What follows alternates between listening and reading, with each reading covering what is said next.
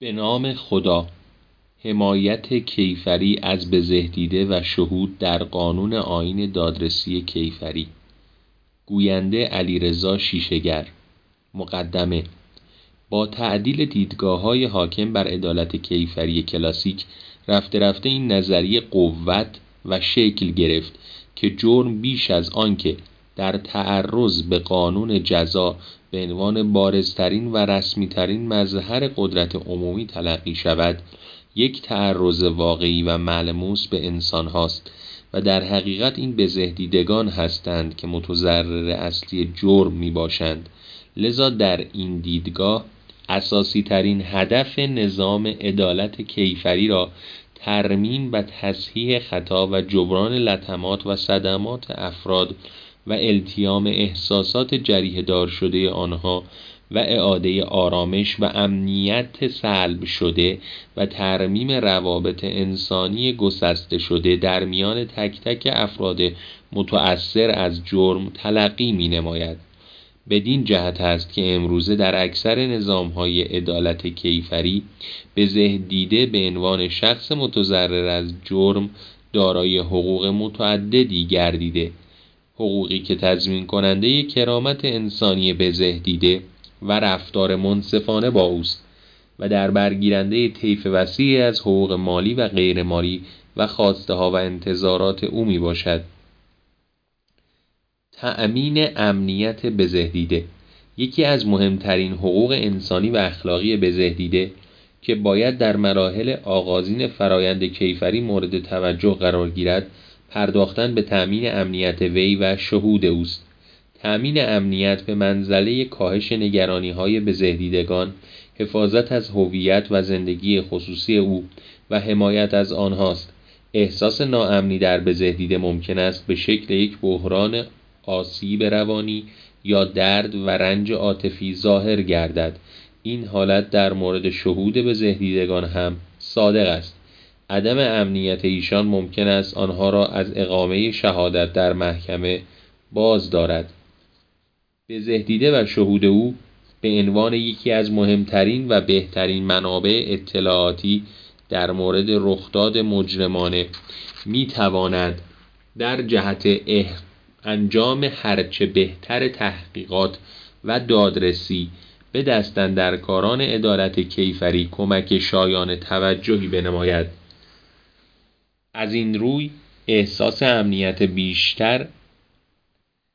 از دو عامل یعنی الف حفاظت از بزهدیده در قبال متهم و تهدیدات او به حفاظت از هویت بزهدیده تجلی می‌یابد. لازم به ذکر است حق بهرهمندی از تأمین امنیت شامل حمایت از شهود و خانواده متهم نیز می‌گردد. به طوری که تا آنجا که امکان دارد از رویارویی بزهدیدگان یا گواهان گواهان او با متهم جلوگیری کرده بلکه افزون بران باید تدبیرهایی برای پیشگیری از تهدیدها یا انتقام های متهم یا خانواده و دوستان او به کار بست. در نظام کامنلاو هنگامی که بحث از شاهد مطرح می شود به زهدیده را نیز در بر می گیرد زیرا به زهدیده خود اولین شاهد وقوع جرم می باشد به عبارت دیگر شاهد در این کشورها به معنای هر فردی در جایگاه شهود قرار گرفته و مبادرت به دادن اطلاعاتی در خصوص جرم می کند بنابراین هنگامی که تهدید شهود مطرح می گردد به مفهوم تهدید به دیده شاهد به معنای خاص و کارشناسان است. در اسناد بینالمللی و منطقه‌ای مختلف نیز از یک سو توصیه به حمایت و جبران خسارت این بزهدیدگان گردیده و از سوی دیگر جهت جلوگیری از بزهدیده شدن شهود یا بزهدیده شدن مجدد قربانیان قربانیان جرم اولیه توصیه به حمایت کیفری از شهود و بزهدیدگان نمودند به عنوان مثال در کنوانسیون سازمان ملل متحد برای مبارزه با جرایم سازمان یافته ملی 2003 معروف به کنوانسیون پالرمو به زهدیدگان از سه بعد مورد حمایت واقع شدند این حمایت های عبارتند از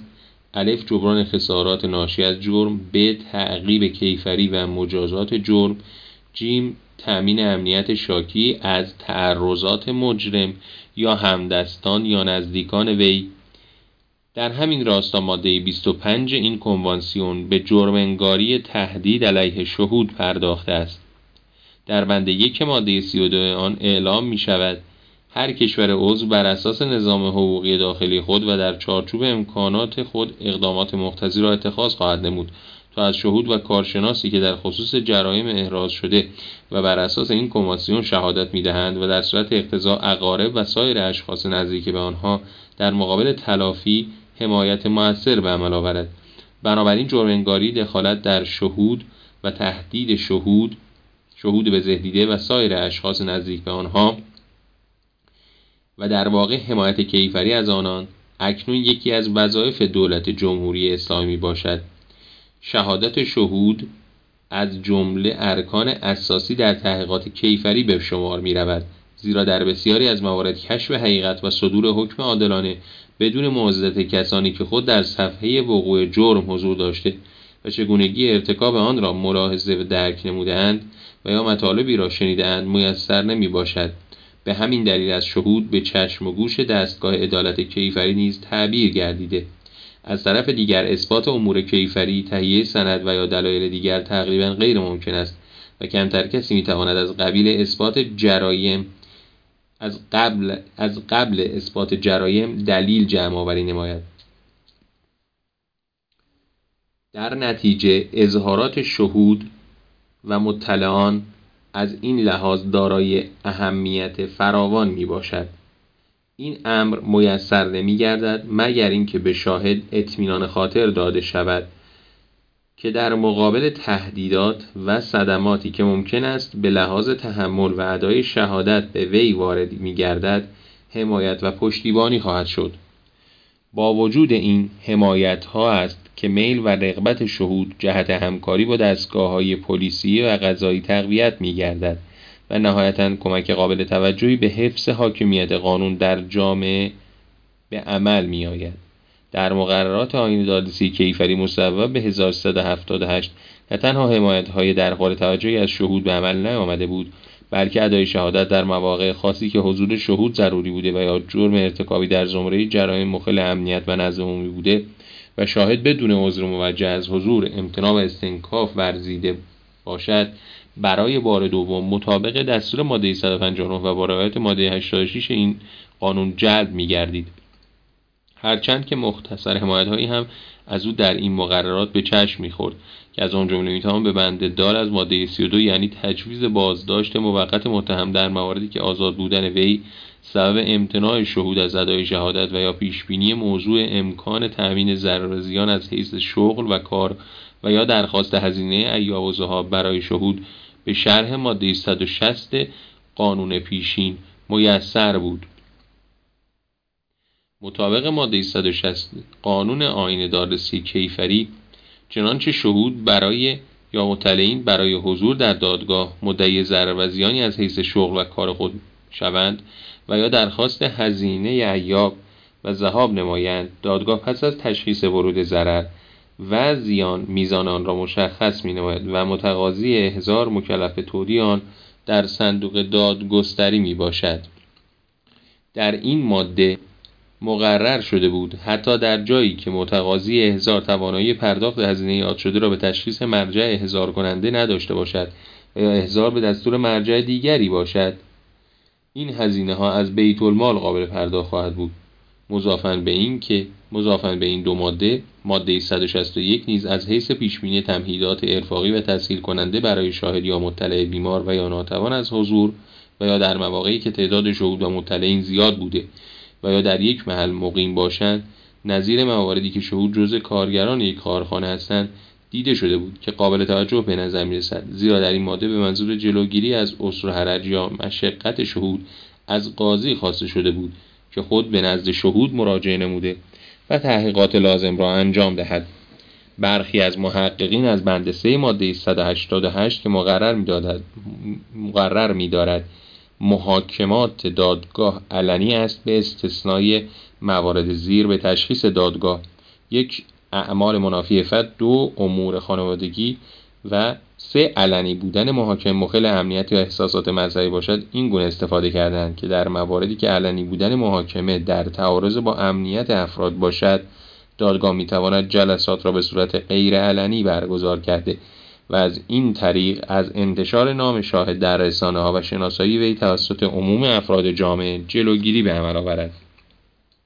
همچنین گفته شده تکلیف مقرر در ماده 196 قانون آیندارسی کیفری در خصوص تحقیق از گواهان به صورت انفرادی و اتخاذ تدابیر لازم در جهت عدم مواجهه حضوری بین شهود و متهم در فرآیند تحقیقات مقدماتی و محاکمه از آن جمله خواهد بود.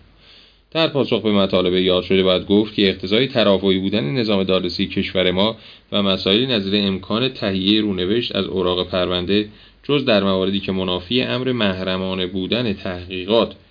به شمار نیاید. لزوم تفهیم موضوع اتهام و دلایل مربوطه به متهم متعاقب احزار جلب و یا بازداشت وی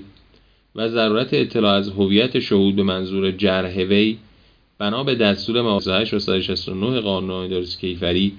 به عنوان بخش از حقوق دفاعی متهم باعث می شود که به هر تقدیر دیر یا زود هویت واقعی شهود برای متهم آشکار شود.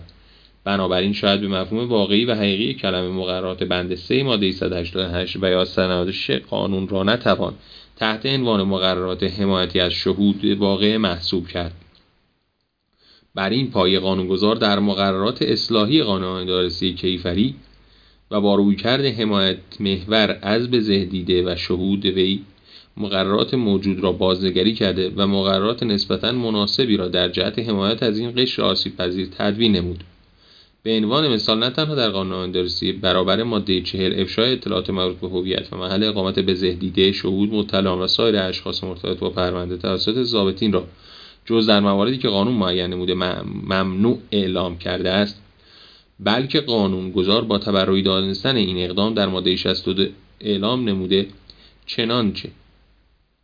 اعمال حمایت از بزهدیده و خانواده او در برابر تهدیدات مستلزم صرف هزینه‌ای باشد. بزهدیده تأمین و تکافی آن هیچ گونه مسئولیتی نداشته و اجرای از وظایف و شؤون ضابطان قدم داد گردیده و مستنکف از اجرای این دستور بنا بر تجویز ماده 63 مستحق عقوبت مربوطه یعنی محکومیت 3 تا 12 ماه به انفصال از خدمات دولتی خواهد بود. گفتنی است که قانونگذار به این مقدار تضمین اکتفا نکرده و به منظور بیان حساسیت خود نسبت به اجرای این اصل در ماده 91 نیز با تأکید مجدد به مجرمانه بودن جریان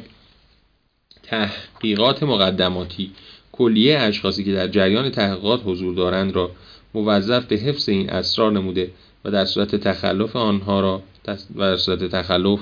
آنها را مستوجب مجازات به افشای اسرار شغلی و حرفه‌ای می‌داند. علاوه بر آن قانونگذار در فصل چهارم در وظایف و اختیارات بازپرس نیز در ماده 97 به ضرورت توجه به این اصل اشاره نموده و بر لزوم اجرای اقدامات احتیاطی توسط ضابطین به دستور وی تأکید نموده است.